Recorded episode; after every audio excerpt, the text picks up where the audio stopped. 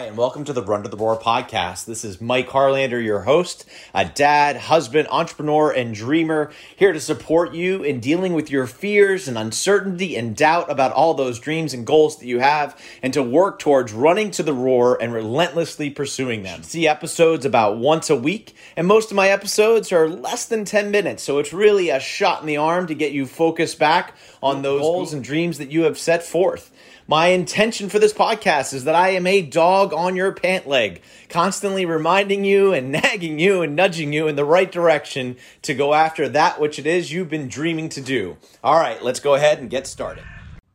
Welcome to Run to the Roar. Uh, in today's episode, we're going to look at a distinction I recently created for myself, and that is goat training. And what I mean by that, uh, not to disappoint anybody in the farming community, it is, it is not about herds. Um, it's not about shepherding. Uh, it's not about goat, goat's milk, goat's meat, uh, though I'm a fan of all of it. Uh, no, today is about goat training. What is it to be the greatest of all time? And I want to be very clear that I am declaring myself a novice in this conversation.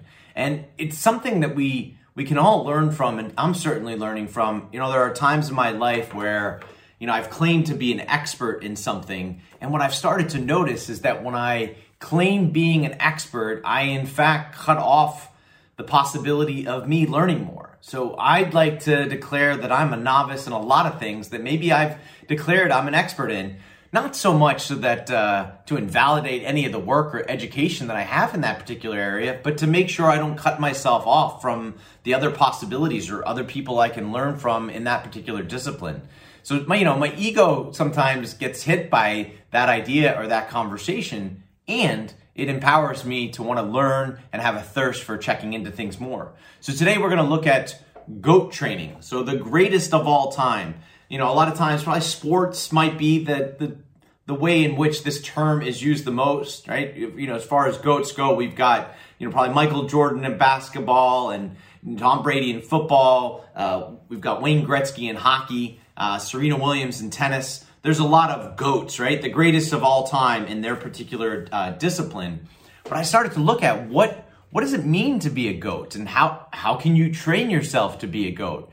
So I started to peel back and look what what are all the aspects that they have in common? What what are the decisions that they make? Because you know they don't just wake up one day and are the goat. There's there's training involved. There's discipline involved. And so what I started to look at is there there's a few few key things one, almost all of them are very, very clear about what their goals are, about what outcome it is that they're looking to create. And whether they write them down or, or visualize them, you know, there might be different methods. Uh, for me, uh, I, have chosen sort of a hybrid approach of Tony Robbins uh, meets uh, Stephen Covey. Right, so I've, I've got this this form, and you actually can go on to Stephen Covey's site where you can lay out a personal mission statement that ha- handles different areas and aspects of your life and it's really a personal mission statement that I read to myself. I'd, I'd love to say every day I am I am I'm in goat training. Um, I'm a novice, but I am I'm working on on reading it every day. And then on the back, I, I did the Tony Robbins, the four or five different areas in which you set goals, and I look at each one of these, and then as I accomplish them, you know, I highlight them, and then I have a card that I read every day that's specific to a, a task that I'm, I'm working on. And so that's one thing. They get really crystal clear about the outcomes that they're looking to do, and they invest and visualize and look at it.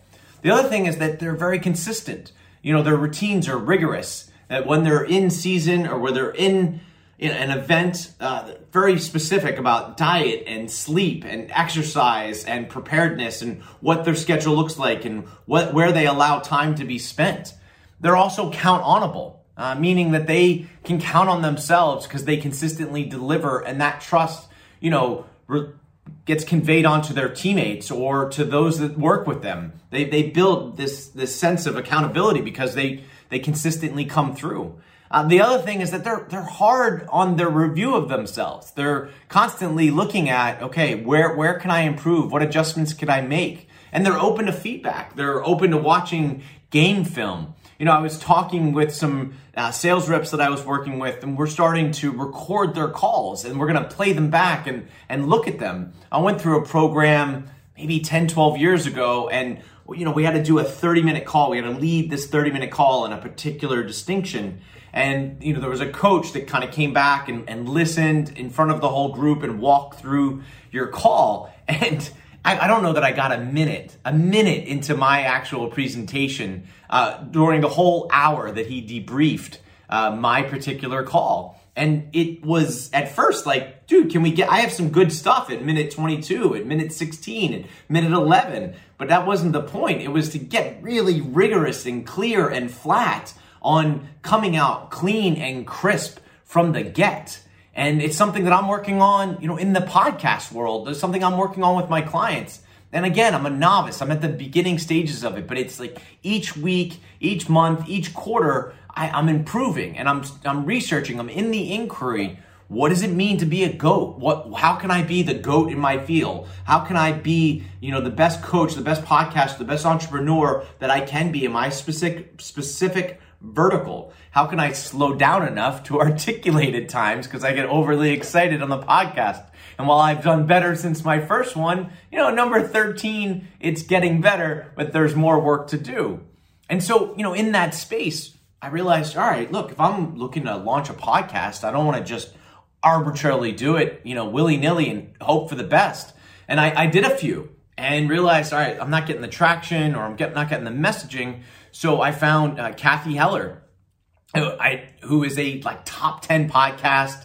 She's got a great message, you know, very positive, uplifting, has some incredible guests. And she's been doing it for about five years. And I've watched her entire career. I had the great fortune of actually, you know, going to high school with her. Uh, she was a few years younger than me, but I've watched her career as she, you know, has written songs and licensed them and then put together workshops and then her podcast. And now she even has a like a TV show that she's about to launch.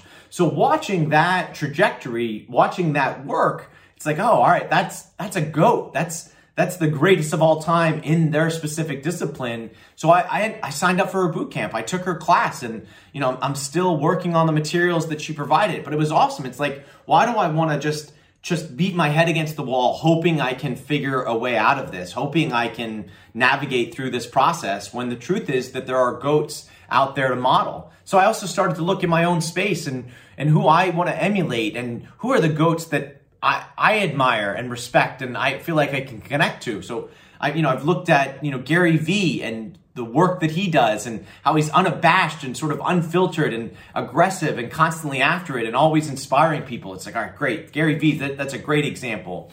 And then Daymond John of, of Shark Tank. You know, I've read a lot of his books and looked at his story and, you know, how he was at Red Lobster during the day and selling FUBU at night and just the journey of that entrepreneur and what it looks like.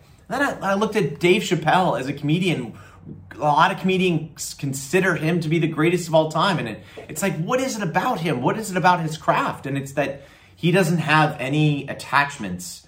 Um, he doesn't have any corporate sponsorships that he's got to worry about what he can say and how he can express his comedy. And there's a lot of freedom to that. Now, certainly there's been controversy around it, but there's a lot of freedom to his ability to express himself because he's not worried about what other people think.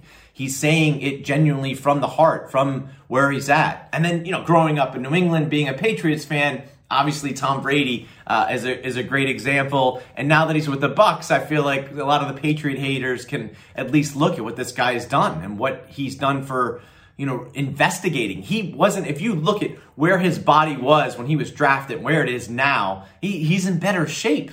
And he's 44, he's my age. Well, how did he do that? Well, he went and researched. He declared himself a novice and then got interested in, you know, how can I make my body more pliable, more flexible, more durable? You know, how can I make it over long periods of time? And that's really where goats are judged, right? It's on the longevity of their career. It's on what they contribute to their team, what they contribute to their sport slash industry. You know, what are all the different things that they do? What are the steps that they take? So being a goat is not something that's accidentally attained, but it's also something that we can start. We can be GOAT training, right? We can be working on what does it look like to be the greatest of all time. And to be honest, I don't know yet, but I, you know, I've looked at the, the goals list, the Stephen Covey stuff. You know, I'm looking at the discipline and the rigor and the consistency, and then watching, you know, film of myself, taping my own calls so I can listen back to them. There's a lot of different things I can do to improve my skill set, and I'm not there yet. I am not anywhere close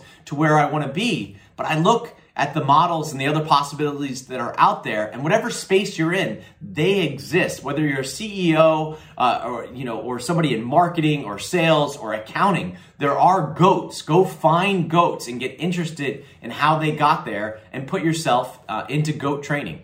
All right you guys have a great week. God bless and we'll see you in the next run to the roar this episode is brought to you by my company, Orion's Guild. So go check us out at orionsguild.com. If you're an entrepreneur or a sales team or a startup that's looking for a sales strategy, support, getting your project off the ground, uh, we are there for you to help and guide you through that process.